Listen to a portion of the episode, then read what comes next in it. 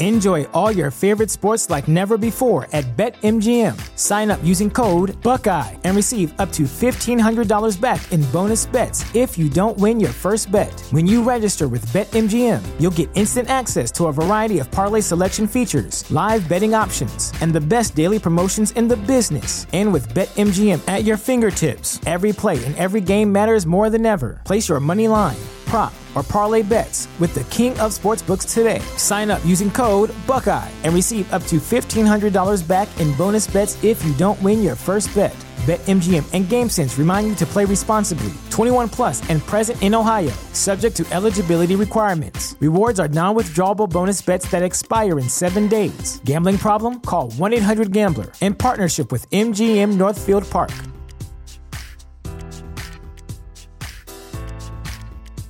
Support for this podcast and the following message come from Corient. Corient provides wealth management services centered around you. They focus on exceeding your expectations and simplifying your life. Corient has been helping high achievers just like you enjoy their lives more fully, preserve their wealth, and provide for the people, causes, and communities they care about. As one of the largest integrated fee only registered investment advisors in the U.S., Corient has deeply experienced teams in 23 strategic locations. Corient has extensive knowledge spanning the full spectrum of planning, investing, lending, and money management disciplines. Leverage Corient's exclusive network of experts to craft custom solutions designed to help you reach your financial goals, no matter how complex they may be. Real wealth requires real solutions. For more information, connect with a wealth advisor today at corient.com. That's C O R I E N T.com. Corient.com.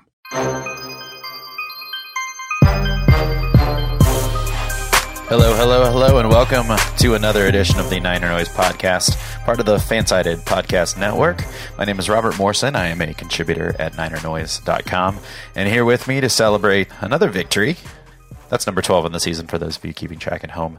Uh, is a fellow contributor at NinerNoise.com, Mr. Chris Wilson. Chris, how are you doing today? Not too bad. That's like three or four seasons worth so far this year. yeah, something like that. Yeah, I'm enjoying it. Enjoying the excitement to an extent. but when we end a game like that with a win, it's a lot better than the loss. So for sure. For all sure. in all, I really can't complain. Yeah, I was um, out celebrating my brother in law's birthday, and I just told my family, I was like, I don't care where we go, so long as they have a television that can show the football game. And they were like, all right, that's cool. And then the first place we went, they had that Chive network online television these bars have. Mm. Um, and so I, I, watched the first quarter on my father in law's phone. and then we moved over to another place and I ignored the rest of my family for the whole time. So that was fun. Here comes the divorce. But yeah, another nail biter victory on uh, Saturday night. I, I was going to say Sunday, but yeah, that would have been incorrect. Beat the division foes from Los Angeles 34 31. Quite a game. They, they fell behind 21 to 10 in the middle of the second quarter. The Rams really were in control of the game uh, for the whole first quarter and, and into the, the second quarter. And then suddenly, um, Kyle Shanahan kind of pulled himself out of whatever doldrums he was in to start the game, and they had a really nice drive to cut the lead to 21 17. Uh, Rams got the ball back, I think, with two or three minutes left to go in the first half, and they're starting to look like, oh, great, they're going to go down the field. And then uh, uh, Fred Warner happened. Fred Warner uh, took advantage of a really awful decision by Jared Goff. I'm not really sure what Goff was thinking because Warner had the route pretty well covered, and all he had to do was sort of kind of took the ball to himself and he took it to the house, uh, scored his first NFL touchdown, uh, ended up giving the 49ers a 24 21 halftime lead. I believe they said that the 35 points scored uh, combined in the second quarter were the most by any in one quarter this season, if I'm not mistaken. It might have been even more uh, drastic than that, but it definitely was for this season. The second half wasn't as exciting in terms of scoring, but it was pretty back and forth. Uh, the Rams took the lead 28 24. Uh, with a uh, touchdown in the third quarter. Niners took the lead again, 31-28, with a uh, just absolute great play by Garoppolo to to scramble around and find uh, our good friend George Kittle for a touchdown. The Rams tied the game uh, as the 49ers defense stepped up uh, late in the game, and then um, through some sort of miraculous offensive plays that I'm still like, how did that really happen? the 49ers went down got a last second field goal, and uh, Robbie Gould is the the game winner again. I think the reverse jinx worked one more time as we talked badly about him last week for the Falcons game, but uh, he he managed to pull it out again in the end. Um, I, I got to say it's it's really starting to hurt my heart. I think I might be getting a little too old to watch these these games that are going down to the wire and that are um, kind of difficult to watch at times. But uh, it's nice to get the win this time around as opposed to last week where we had a similar kind of game and didn't get the win. Um, so hopefully we're trending upwards at this particular point. Uh, Chris, any overall thoughts about the game? From yeah, Saturday, I feel like it was the second game in a row where I just watched the game and I was angry the entire time. it was like it should not be going this way, and it, like you said, the Warner interception was very, very key. And I think I tweeted out at the time that this could be the defining moment in the 49ers season because they're losing 21 to 17, 17 yep. I believe. Yeah. And, you know, the Rams are driving down the field. Looks like they're going to score 10 and a half. United do get the ball to start off the second half for like two plays before they threw a pick. they're going to be going by two scores. And then within a couple of seconds and a silly throw by Goff, who just, I guess he probably just didn't see that Warner was there and misread the coverage and he was like, ooh, dump off. and he's like, oh, whoops, there's a guy out there in the flat for the other team and he's taken for six. so it definitely was a uh, momentum switching play in the game for sure. And especially if the Niners could have come out and scored a touchdown on their opening drive, it, it really could have put the Rams away. Yeah. But the Niners had other plans there. They wanted to make it interesting for all the viewers, I guess, as they tend to do all season long. Yeah. Well, like the, the 15th uh, Jimmy Garoppolo tip interception of the season. It feels like more than half of his interceptions have come that way. It really is crazy. It's not like his passes are like way, way off. I mean, sometimes they are, but a lot of the time it's just sort of tipped up in the air. And then was that the one or was the previous one that Bourne's like, hey, you know what I'll do? I'll just tip this up even farther. Make sure that one of the Rams defenders can pick it off. This was the one because the, the first interception was bad the first one that he threw was was a bad read that he made. Yeah, that's right. And he threw it, I believe, right to right to the player. But the second one was the one where you're like, "Come on, guys! Like somebody just put just knock like George Kittle should open a uh, a receiver defensive back camp for the interception that he saved last week because the rest of the wide receivers need need a little bit of a schooling in what to do if you're not going to catch the ball just knock it on the ground so that no one else will catch the ball for the love. Yeah, and Bourne did the exact opposite and just knocked it straight up in the air. It's a, the first one was the one where Ramsey sort of yeah he baited him. Yeah, he, he baited him, but didn't work out so well for him on the last play. I did it, so a little bit of payback there. R.I.P. Taylor Rapp because Jalen Ramsey has ended your life. and then they just throw your linebacker slash safety rookie under the bus yeah. because you take no responsibility for anything. Yeah, and this is why teams don't like him for sure on his team, even though he's amazing. Yeah, we're really going to enjoy when they when they paid their two first round picks for a rental when he goes somewhere else in the off season. yeah, absolutely. Hopefully, he can do as much damage as possible in the meantime, right? Yeah, I think he will. Yeah. He's going to run through the whole through the whole league by the time he's done. That play by Warner was also significant because you knew that Saleh was going to change the defensive scheme that was working not at all in the first half. But apparently, he's only allowed to do that at halftime. So right. someone should tell him that he can just change it like during the game, and not only at halftime. But so we knew that Niners defense would come out and rebound in the second half. Yeah, and, and they did. Unfortunately, their offense didn't, which made it come down to a, uh, a fourth quarter comeback. Yeah, to seal off the win. But I went from really feeling bad, like the Niners are not going to have a home playoff game, to okay, they're going to have a serious shot at a first round bye and, yeah. and the entire playoffs on the NFC side. Uh, coming through Levi Stadium. So, and of course, it didn't matter anyway. Right. Because the, the Seahawks laid an egg on Sunday. They're like, yeah, yeah, we'll lose. We'll look even worse than you guys did. So, yeah, of course. Yeah. All in all, it was definitely, for me, one of the most significant plays in the game. And I guess you, you would have to say that, you know, those two plays in the final drive are quote unquote more important, but it could be the defining moment in the 49ers season. But we'll know in a couple weeks.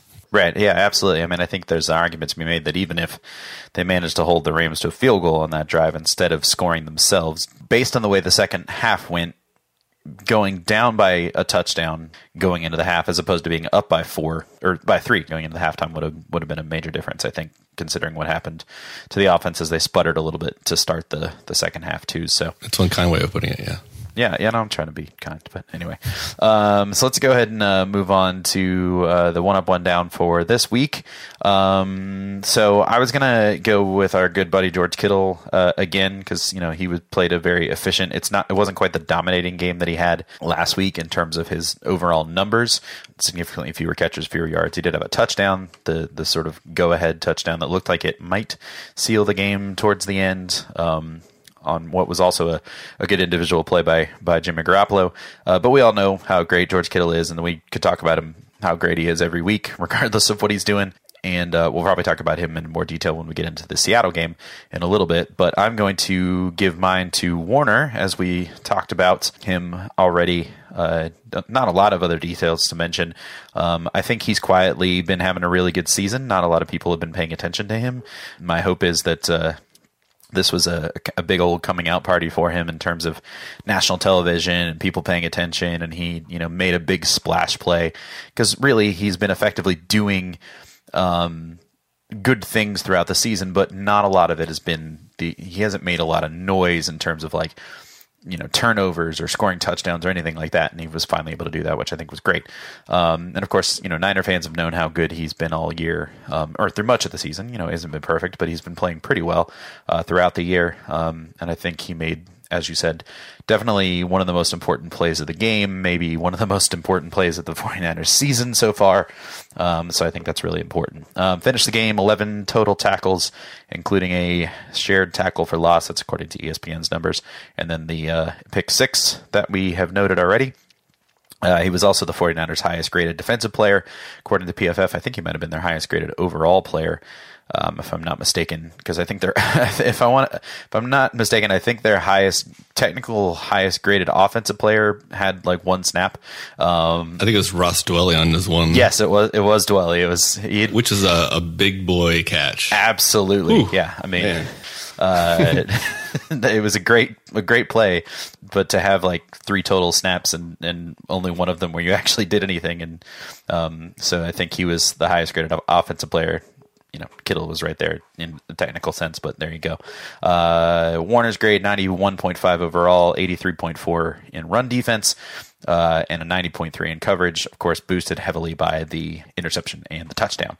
Um, I, I, mean, I just think that he, here um, in his uh, his second season, he just looks really comfortable out there um, as being the the the man um, who's who's running the, the defense, calling the, the defensive alignments and all that kind of stuff. He really seems to be in control. I think it would have been really really fun to see him um, out there with Kwon Alexander throughout this season, as opposed to uh, Dre Greenlaw, who has definitely looked the part of a rookie um, through most of his rookie season, um, and I think it, it, it would be really awesome uh, to get both Alexander and Warner up next uh, year. But uh, he played a great game and uh, certainly had the play of the game, or at least one of the plays of the game, uh, to help save this victory for the 49ers on Saturday. Yeah, Warner has definitely stepped up and become one of the leaders of the defense. I guess Alexander is sort of the uh, the rah rah leader of the D, and with him going down, I thought that there would be uh,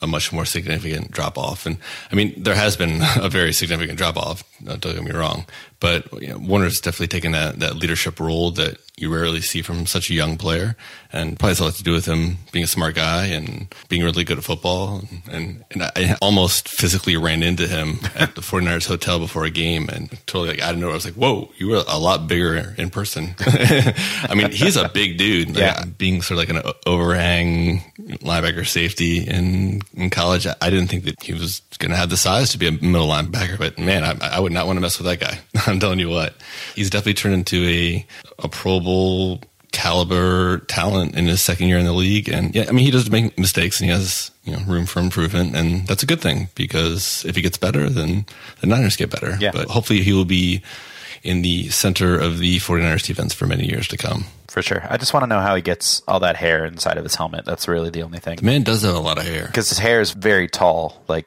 his hair is super tall, and so I'm just wondering. I think his secret is I guess he doesn't know that the band or whatever that puts it straight up when oh, he's not playing. Yeah, maybe so. It just all just kind of drapes down. Yeah, so it lets it down and then just then jam packs it all in there. maybe extra protection for concussions too. maybe, maybe. All right, uh, Chris, did you have a, an up to share with us for this week? Actually, not really. I don't really have a major up, and usually that means that I'll talk about 18 ups for like 10 minutes each, but I'm not going to do that.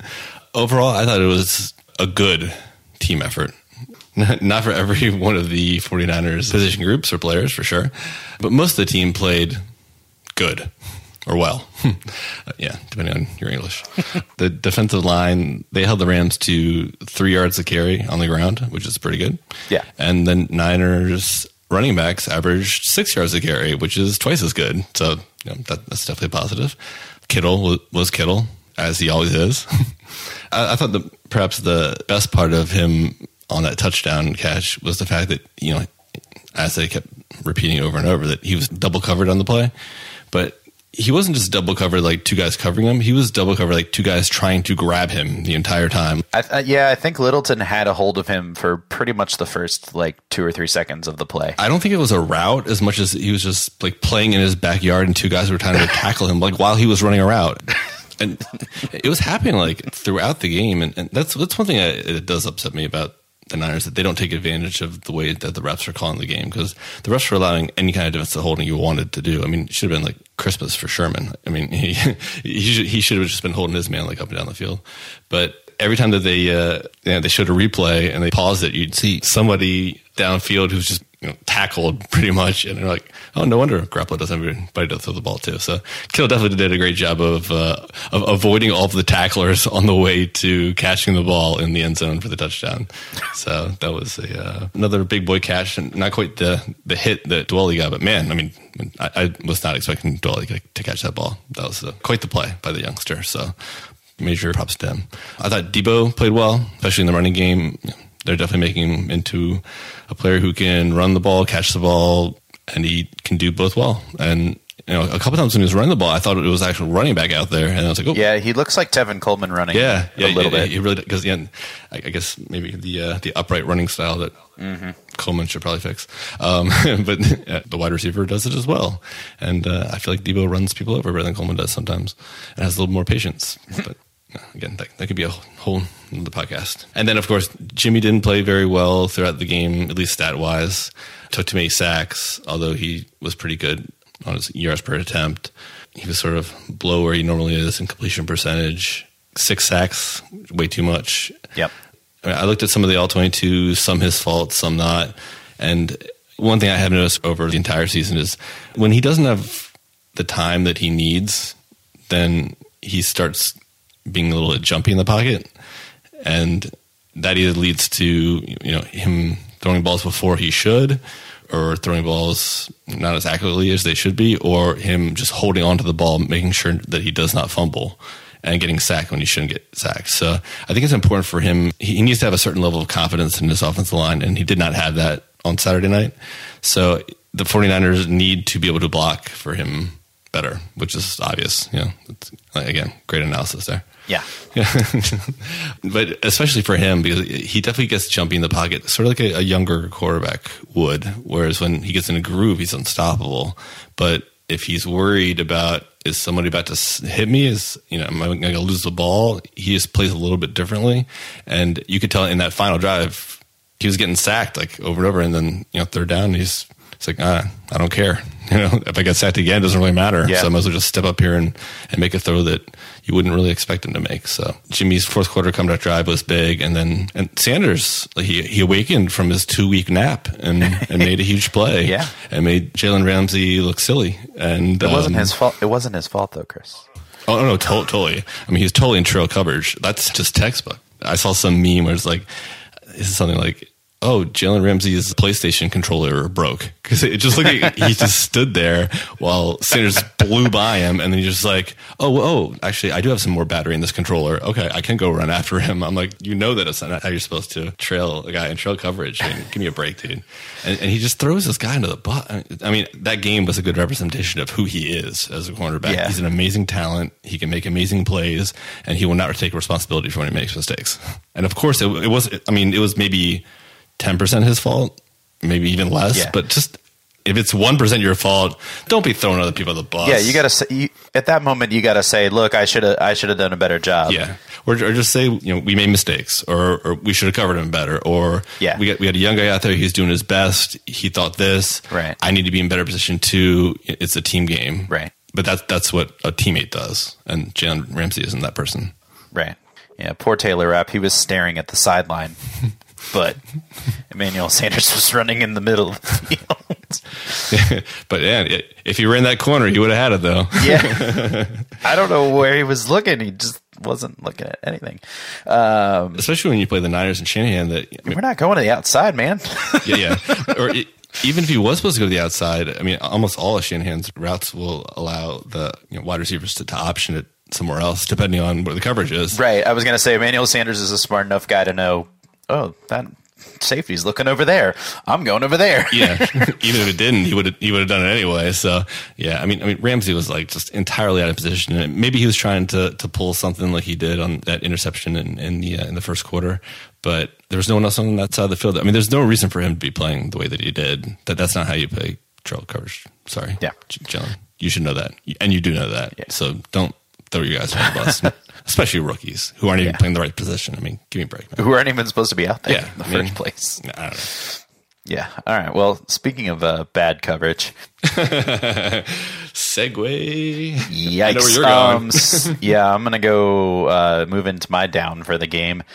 I, I don't relish this at all, at all, because I've definitely been on the uh, on the bandwagon for this guy the whole time, and, and really want him to be successful. But it's Me too. Uh, Ake- Ake- Ahkello Witherspoon just really has had a rough uh, last what 13 days or so. I, I don't know what was going on. Um, I mean, the pass defense overall had a had a rough game. I mean, Jared Goff, who what what did he have? 48 total yards. Um, on uh, in their first game. Uh, part of that was the defensive line got home uh, a lot more than they did on Sunday or on Saturday because they didn't get home at all. Zero. on Saturday. on no sacks, in, at least their pressure rate was actually really good, which we'll get into it a little bit later. Uh, but 323 yards uh, for Goff, um, although he had to throw the ball 46 times to get there. So you know, not so great. Um, he had as many completions as Garoppolo had attempts. So there you go. that tells you something. Yeah, so the pass defense wasn't great overall, but I, I, I think Witherspoon was definitely the weakest link of the group uh, for sure. Um, he uh, finished with the third lowest overall PFF grade on the defense. Um, the other one I think was Marcel Harris and Solomon Thomas, if I'm not mistaken, who were behind him, uh, and so that's no good. Um, 47.7 was his overall defense. Run defense 46.8, which was especially important because the Rams were hitting the outside with the running game a lot um, at least early in the game. So the fact that he couldn't sort of control the edge as he was supposed to was was a problem. Uh, tackling was poor. Uh, his coverage was was really shaky at 48.6 grade there. According to PFF, he was only charged with giving up four catches, but it was all four of his targets. Uh, it was only 20 yards, but unfortunately, it felt like all four of those targets were like important. Either they gave up a first down or like the first touchdown that he gave up, where I don't know what was going on there. They kept showing the replay, and it looked like Jimmy Ward knew what he needed to do, and Ahkello Witherspoon did not react to what was going on. Somebody was confused, so and I don't know if it was Jimmy Ward or if it was Ahkello Witherspoon, uh, but Ward seemed to move with a sense of urgency to where he was going, which gives me the impression that he knew what he was doing and Witherspoon didn't. Now, to his great credit, his athleticism allowed him to get close to the ball. He made the play a lot closer than it probably had any business being. Uh, but yeah, he just he was out of position and, and got beat for it. it. It's a bummer because he started off 2019 really well after um, a rough sophomore season, and he and he had that injury. He was playing really well. He had the the foot injury. Um, and he was actually playing pretty decently for the first couple of weeks when he came back. But these last two weeks, as I mentioned, have just been really, really rough. And while they he has gotten the vote of confidence since his return as the starter opposite Richard Sherman, I, I just don't know that he can continue to play like this and uh, be a liability on that other side of the field, um, especially because Emmanuel Moseley didn't end up really playing on uh, on Saturday, and we know that he's capable of, of, of playing well if he needs to. So uh, Witherspoon's been given chances, uh, so he's got to be better if he's going to keep getting those chances. So would you switch him if you were Saleh? Um, I, I don't know. Um, because at this point you can't like totally. You, what we don't want to do is what happened to him. You know, was I think it was last year, right? When he got when he kept getting benched and then, then and then they'd unbench him and then they'd bench like that whole back and forth thing that they did with him a couple of years ago was a problem. I didn't like the way that that was handled. Um, well, yeah, I mean, when they, when they benched him against um, the Packers, that, that single handedly lost them the game. Right. I mean, there's there's no no doubt that him not being on the field for that final drive lost them the game. Period. Right. So I I mean I feel like it's his to lose, but he has to feel like Moseley could actually overtake him, which is strange because they didn't actually put that pressure on him because, like I said, Moseley only played one snap on on Saturday. So um, it's it's an interesting thing that they're doing. Um, I don't think Moseley's been really great either, but they both got torched by Julio Jones last week. Um, so it's not like either of them were were like any more culpable than the other of of being poor that week. Um, so I don't know that I'd make the immediate change, but I think the leash has got to be a lot shorter, if that makes sense. Yeah, yeah, yeah. I, I thought that Moseley played Jones a lot better than Witherspoon did because he actually tried, and a lot of the catches that Jones had, they were because the two of them went up and Jones made a nice play or Jones pushed off, which he was allowed to do all game long.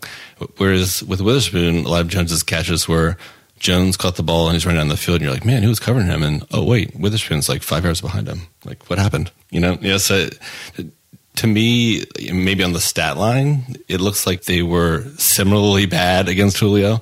But I mean, the, the whole defensive scheme was horrible, which you know I went over way too much last week, and you'd probably be the first one to say that. Mm-hmm. Uh, but yeah, I, I feel like you know, at least with Moseley, you're going to get him to do you're going to get him to do what you tell him to do, and you're going to get him to to give you 100. percent And with Witherspoon, I'm slowly understanding maybe why they benched him last year, and I heard that it was because of a lack of effort and a lack of toughness and some practice stuff. And I don't know. I mean, it, some of that might be coming out again, and, and, and he's sort of reverting, yeah, like you said, to his uh, his form of last year slash his form back in college when he just I did not want to tackle anybody. so it's I mean so, something needs to change on that side of the ball because he's just going to get targeted nonstop like he did last year, you know, and that didn't work out for him very well. So it, it, he's had a very odd career so far, sort of down and up and down and up, and now he's like both. So yeah, I'm not sure what you do with him now, and it's sort of hard to switch it at this point. And talk to people like Eric Crocker, who you know obviously this guy knows cornerbacks. I mean, he loves Witherspoon, so and he wouldn't. There's no way that he, that he would switch him out. Um, so maybe I defer to him if I were Saleh, and I'd, obviously Crocker would be my DB coach. um, but yeah, I mean, it's, it's, definitely a tough decision. Yeah, personally, I'm I'm just sort of sick of it. Sick of. I mean, the, the, the, I I cannot stand lack of effort, and it, not trying just makes me mad. so so uh, personally, I would just switch it out and, and and see what happens. But this might not be the week to do it, just because of the personnel that they're going up against. Yeah. But yeah, I don't know. I mean, if you're going to do it, you better do it soon. So it's. I mean, it's not going to happen, so it doesn't really matter. I, I guess it's a moot point. Yeah, I think the big thing is you don't what you don't want to do is sort of crush him at this point because having everybody feeling good about how they're what they're doing and and that you have you know sort of faith in in their abilities uh, going into the playoffs I think is going to be really important so yeah. even if if you make the switch and then Witherspoon takes that as sort of like well fine then what do you do if Moseley goes down or if Sherman goes down or if you need to or if you you know you see New Orleans again, and you, you have to have you know four uh, cornerbacks on the field or something. You know, there's there's there's problems that you're going to run into that you're going to need all four of your cornerbacks at some point along the way, right? I mean, there's no there's no situation in which the 49ers are going to get deep into the playoffs without needing Sherman and Witherspoon and Moseley and K'Waun Williams out there simultaneously. So um, I think you got to be careful with that too. So yeah, yeah, I'm with you. I mean, from a psychological standpoint and from a realistic standpoint, you, you, can't really switch them out.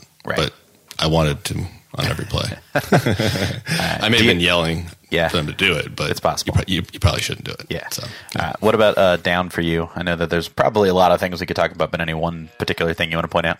There's a lot of down here for me. I mean, it, I mean, this is a game that they should have won a lot more convincingly, and I mean, you can give it down to Garoppolo for starting out the second half you know, with interception, even though I mean it was it wasn't as bad as the first.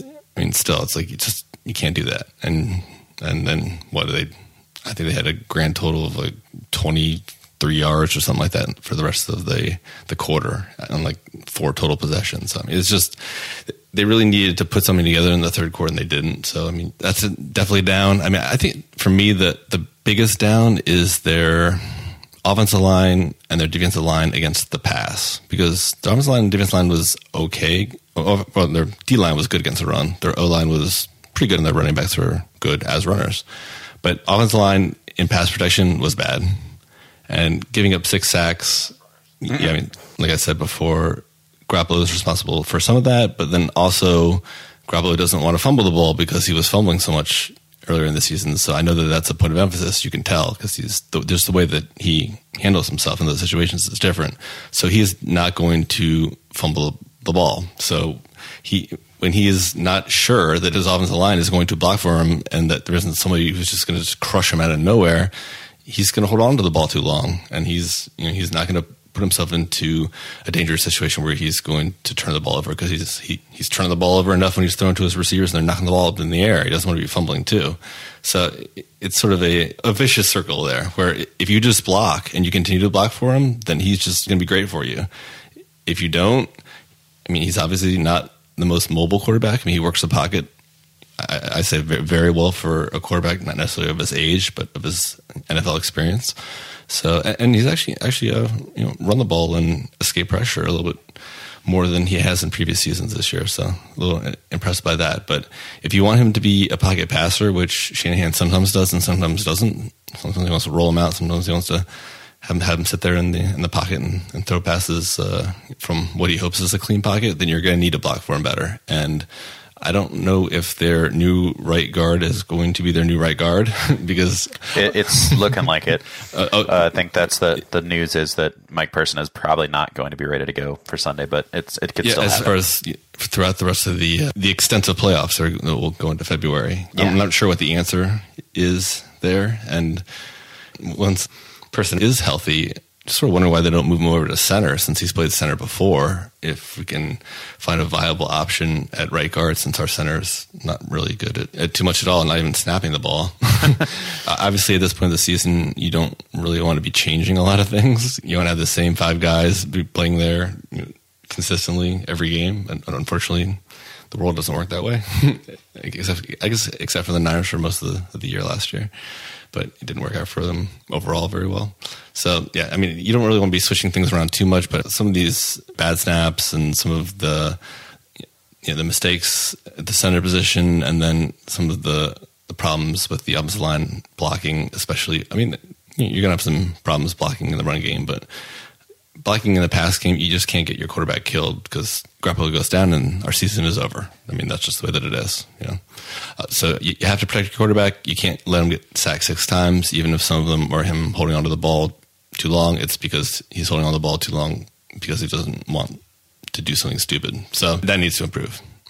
And and then the defensive line against the pass, like where where is our defensive line? I mean, I know Dee Ford's good, but he's not our only defensive lineman who can force pressure on. And like you said, I mean, they, they did pressure Goff, but they didn't get to him. And opposing offenses are really focusing on Bosa, and they're able to when the end on the other end of the line on third and long is Solomon Thomas. They need somebody on that side who is a little bit more of a threat. And until they find that person, it's going to be Bosa beating double teams, and then otherwise it's going. to, You know, we have to be relying on our interior defensive linemen to pressure the quarterback and, and, and sack the quarterback because you know quarterback sacks are very important. They put you um, behind and down distance, and something that we're definitely going to need to do against Russell Wilson this upcoming week. So that's something that needs to be fixed. So the whole, you know, like we did a little bit with Wilson, and then you know, with Murray, the whole like sort of sort of rush, don't rush, contain type thing. I mean, I, I'm not I'm not buying that. Like we need to go after the quarterback and sack him, and that's just the way that it has to be. And Sounds good. You're gonna, yeah, yeah. I mean, like you think that's it's a simple thing, right? but yeah, but I, I, understand a little bit with Murray. Yeah, you don't want to you know run, running around and and uh, you don't really want to spy him and waste another defender on him. But you know, the whole half rushing stuff, that's just got to stop. Just go after him. And and some of these plays where Goff was outrunning our defensive ends was driving me crazy. Yeah, like, mm, he's not fast. No. what is going on here? If, if, our defensive end can't catch him, then we need a defensive end in there that's faster. You yeah. know. So yeah, so for me, it was mostly just the offensive line, you know, protecting Garoppolo and the defensive line, not getting to Goff. Yeah, for sure. I mean, the good news is is that uh, Aaron Donald and Grady Jarrett are not going to be on on the teams that we're playing for the rest of the year. That's um, good as they are both staying at home. Um, but yeah, the, the the interior pressure is a is a real problem, and it's something they're going to need to get sorted out because it looked like, uh, for the most part, that that Staley and McGlinchey did were in you know they did de- they had they had decent games. Uh, there was just so I mean even on the even on the two third long third and sixteen plays that they converted. I mean by the time Garoppolo, I mean as wide open as Emmanuel Sanders was, by the time he got was able to throw that ball because the play was so uh, long in development, there was he was there were players right on him, and in fact his arm got hit. I'm I think, um, and there was some concern that he might have underthrown the ball um, I mean, he did underthrow the ball a little bit, but that he, I think I, I saw that he said that he thought it was going to get intercepted because he got hit in the arm and he didn't get enough on it, but it ended up working out. So there we go. Yeah, and I, one other thing with the offensive line that I did not like in any capacity is on these key third downs having Kittle in blocking. Yeah, do not do that. It's unfortunate. Stop, stop it. Yep. Don't do it. Yeah, yeah. It's bring in someone else. You, you you must bring in another, you know, tackle. Kittle needs to be running routes on key third downs. Period. For sure. I mean, if yeah. you want to do it like once, like a season or something like that, that's fine. But I mean, he was in there for like a handful of plays and like key plays, and I'm like, you can't. Yeah, you're a good blocker, but actually, he, I don't think he even graded out very well as a pass blocker. No, he usually doesn't. yeah, yeah. For some reason. Uh, yeah, I'm not, I'm not, really sure why, but um, yeah, I mean, just you can't just stop that. Stop yeah. it. Yeah, for sure. we, we, have enough tight ends in this team, like 15 tight ends, and like well, none of know, them can block. yeah, but hey, we got we got our man uh, 83 who, who Levine Toilolo, yeah, who had like those two or three downs when he actually blocked. Yeah, when he was sure. playing for the Falcons. So you know, throw him out there. But um, Kittle needs run patterns. Yeah, like that, that shouldn't be. Okay, so that, that's the last thing I have to say. Well, I mean, we have the we have the uh, the up and coming tight end star Ross Dwelley to, to catch the ball for us. We're good. to, to catch what? Yeah, one, one, one play per game and get hey, killed. Man. Hey. If it's one big one, it's fine for me. It was for, be, it was beautiful, man, and he got up so quick. Like, give, give me some more. Yeah, it's like Eric Weddle. What? You're like 50 years old. Give, give yeah, back up. And he was crying inside. he's, he's, looking pretty tough on the outside. That's yeah, all that matters. All right. Well, um, let's go ahead and turn our attention then to the final regular season game of the season. Kind of crazy that it's already the final regular season game of the season. Uh, it is Sunday Night Football. This is for like not all the marbles, but most of the marbles. Uh, NFC West championship and the number one seed in the NF- in the NFC um, is on the line in Seattle, uh, where the 49ers have not won since 2011, which, by the way, was a really long time ago. Um, we're, we're, we're, moving in on a decade here, friends, since uh, the 49ers have won in Seattle. They've had some games where they've kept where they've almost won, uh, and they've had some that games, counts. They've had some games where they have been not even close. Um, but uh, Chris, for you, what is the the main key that the 49ers need to to sort of solve the thing that they need to do in order to get that first victory in Seattle since 2011? So I f- figured it out. All the 49ers need to do to win on Sunday is to play this game on paper. Oh. And not at CenturyLink. Okay. Because on paper, this is an easy win for the Niners. Sure. The 49ers are indeed winless in the last eight attempts in Seattle, and they have one win in eleven away games. Yikes! Over the past decade, not good. Nope. However, this year, although they lost the Seahawks back, I think a week ten, I mean they're the better football team between the two.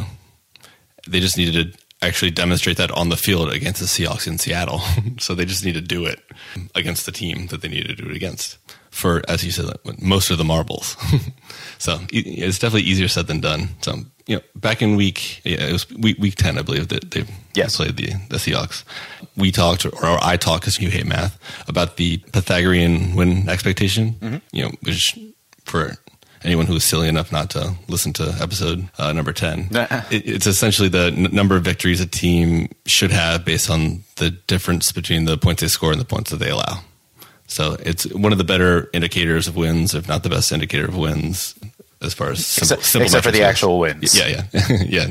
That I feel like that would be the best indicator of wins is the is the, the win number. Darn it. And number two Yeah. maybe is Pythagorean win expedition. so back week ten calculated that Seattle was essentially a nine and seven team over sixteen games, obviously, uh, based on their point differential at the time, and that they were far exceeding their point based uh, expectations. Well, over the next six games, seven weeks, six games in the bye, the Seahawks have allowed more points than they've scored.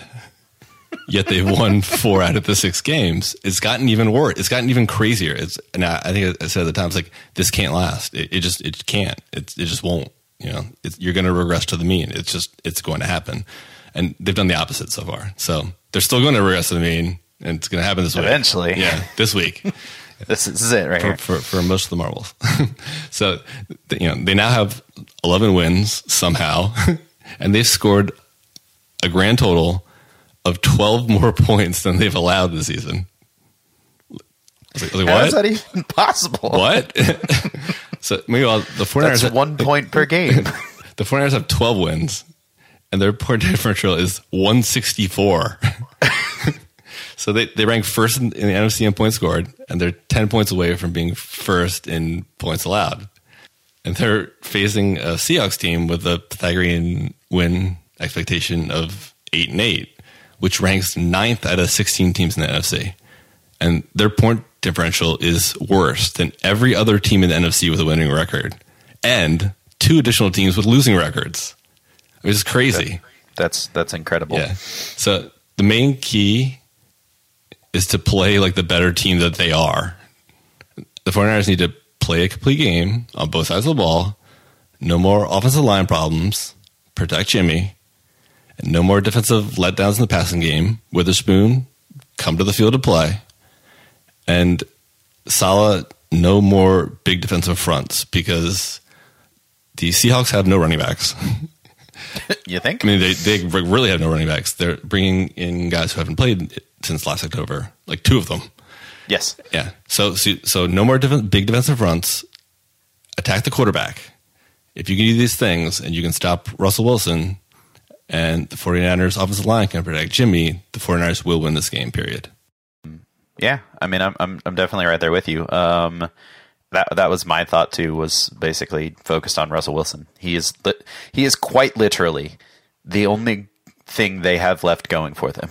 I mean, sure. I mean, there there are other things like Bobby Wagner's pretty good on defense, but their defense is is uh, is is down a couple of players too. I think uh, Shaquem Griffin, Griffin is he the cornerback one? I always forget which one is which. Um, he's potentially not going to play. Yeah, I Um, think he, I think they're saying he might be back this week. yeah, uh, but he'll certainly be hobbled. Jadeveon Clowney didn't play last week, and he is sort of. I mean, Pete Carroll seemed to think that he's supposed that he's going to play on Sunday. Again, uh, you never know. I mean, you know, if he didn't play last week, and there's a sort of question coming into the game, there's certainly going to be uh, tech potential lingering problems. Yeah, and, and Um, I, I found that general policy with Pete Carroll talking to the media is don't believe anything that he ever says because he'll just say anything. And Well, he also thinks that that that Marshawn Lynch is the answer to their team's victory.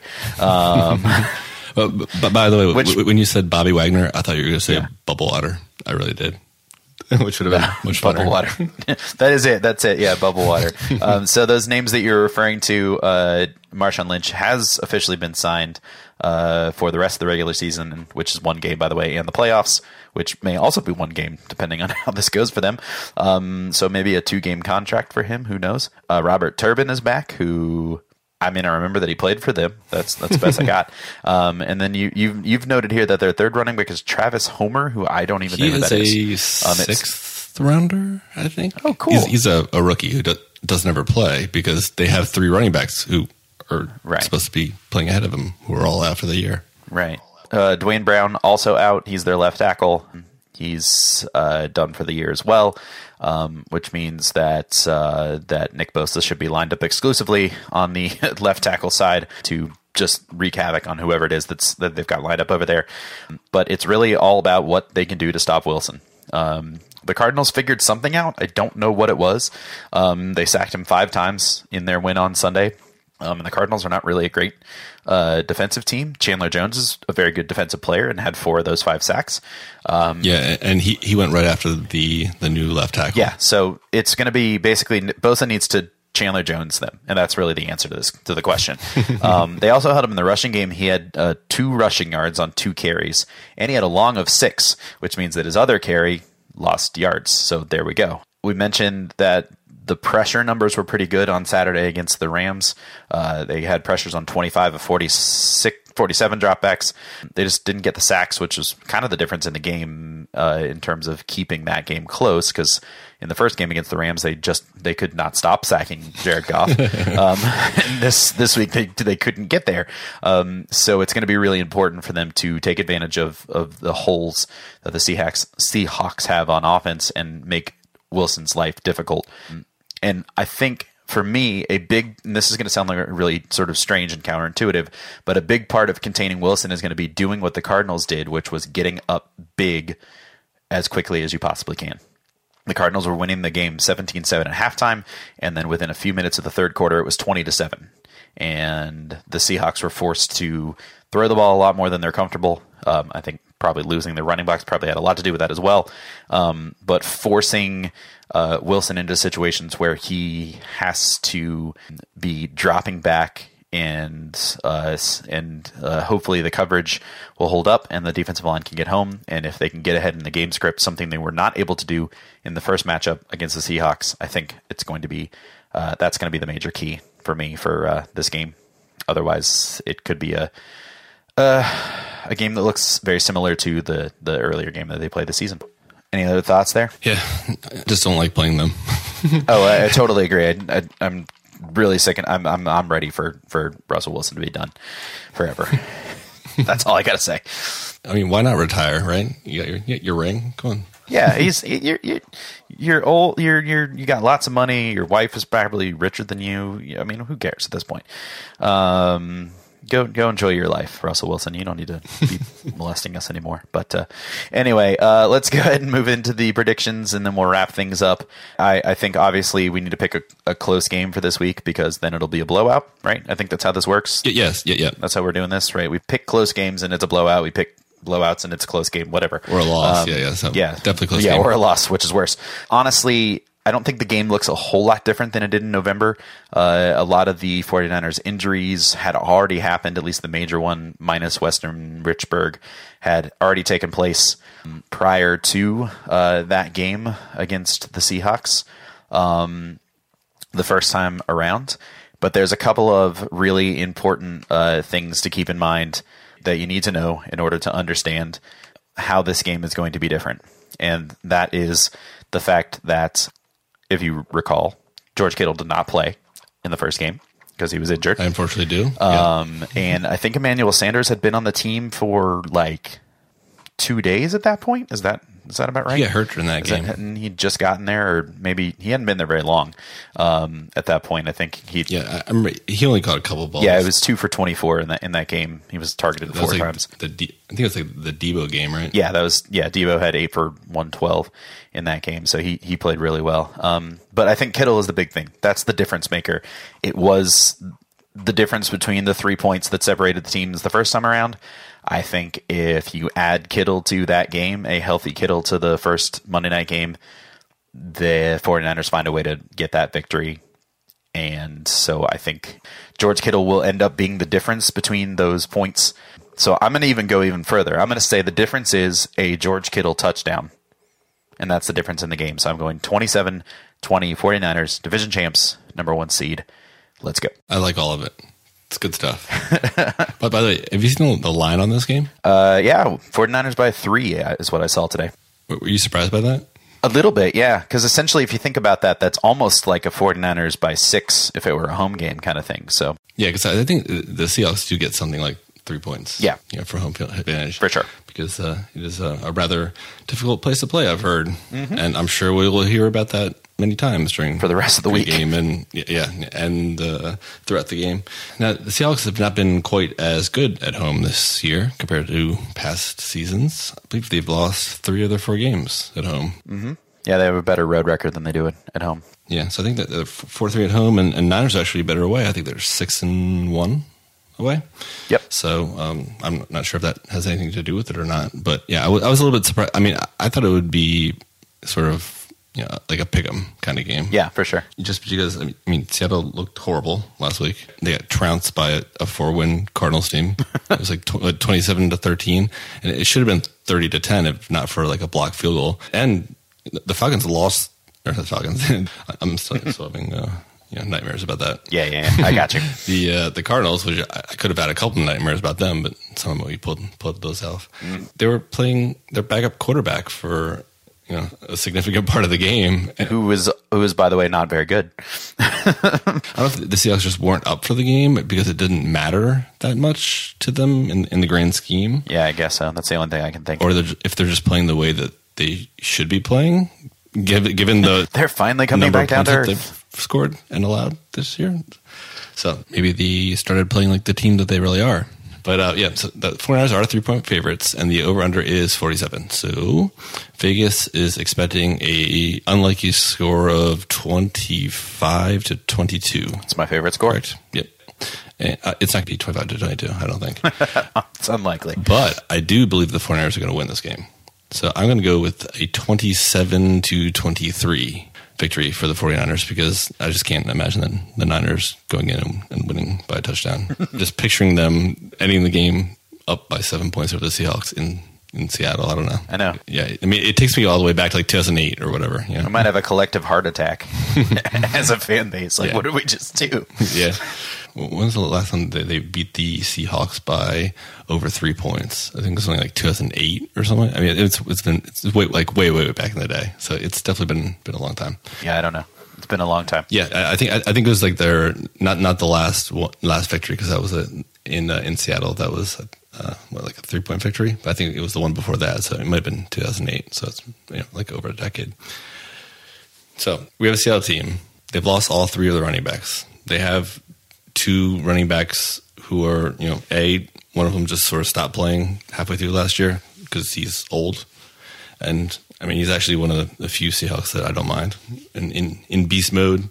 Uh, and then they have Turbin who also played very very little last year. I believe he played for Indianapolis, so and had like a handful of, of plays over the course of like the first month or two. So I think neither of the players have played since October of last year, and they have Travis Homer, six rounder. I, I assume he's playing on special teams. So he has 52 combined rushing yards, meaning the their entire backfield has 52 combined rushing yards in 2019. so they should be able to focus on attacking Russell Wilson.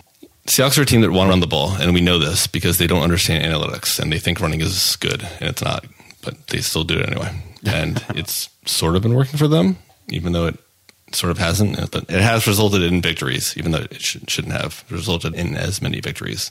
But that doesn't make it a good idea. They want to run, and they can't because they don't have any running backs. And you can hand off to Marshawn Lynch all you want, but I can't imagine that he is going to be the running back that he was, you know, back in the Pro Bowl whenever he made it, like five years ago or whatever. Half a decade Yeah. ago, yeah. It's been half a decade since he was a Seahawk, by the way, everybody. Just to remember that. He's definitely a lot of fun, um, especially if you're a Seahawks fan. But I wouldn't be expecting some type of grand return, anything like he he was when he was last in in Seahawks uniform. So For sure. Saleh, yeah, none, none of this whole like spy stuff. 49ers, pin your ears back, go after Wilson. And if they do that, they're going to secure that number one seed in NFC, and the NFC playoffs will run through Levi Stadium, and I will be happy. So that's all I'm asking. Yeah, I agree. All right, so just as we close, the last time the 49ers won a game in Seattle by more than three points 24 14, the 6 and 8 49ers beat the 8 and 6 Seahawks.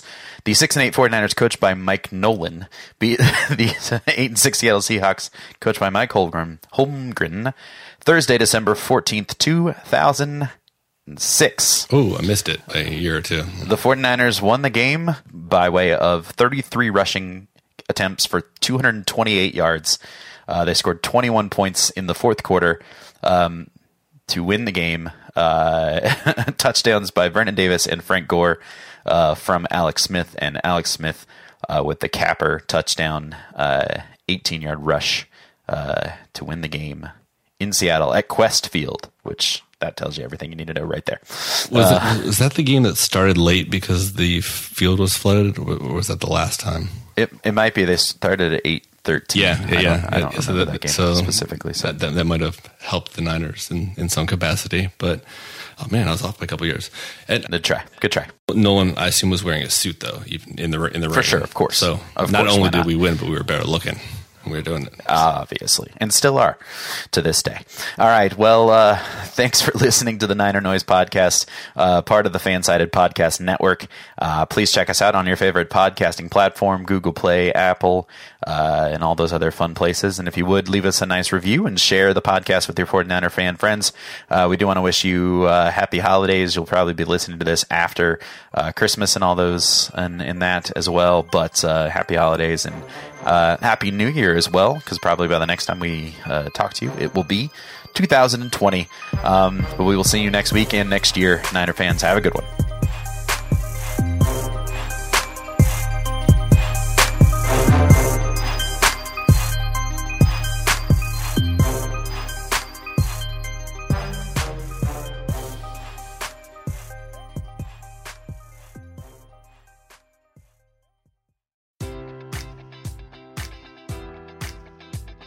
Enjoy all your favorite sports like never before at BetMGM. Sign up using code Buckeye and receive up to $1,500 back in bonus bets if you don't win your first bet. When you register with BetMGM, you'll get instant access to a variety of parlay selection features, live betting options, and the best daily promotions in the business. And with BetMGM at your fingertips, every play and every game matters more than ever. Place your money line prop, or parlay bets with the king of sportsbooks today. Sign up using code Buckeye and receive up to $1,500 back in bonus bets if you don't win your first bet.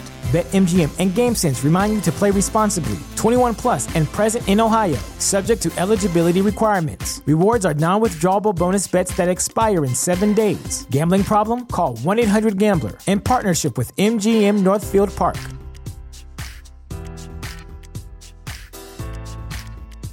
Support for this podcast and the following message come from Corient. Corient provides wealth management services centered around you. They focus on exceeding your expectations and simplifying your life. Corient has been helping high achievers just like you enjoy their lives more fully, preserve their wealth, and provide for the people, causes, and communities they care about. As one of the largest integrated fee only registered investment advisors in the U.S., Corient has deeply experienced teams in 23 strategic locations. Corient has extensive knowledge spanning the full spectrum of planning, investing, lending, and money management disciplines. Leverage Corient's exclusive network of experts to craft custom solutions designed to help you reach your financial goals, no matter how complex they may be. Real wealth requires real solutions. For more information, connect with a wealth advisor today at corient.com. That's C O R I E N T.com. Corient.com.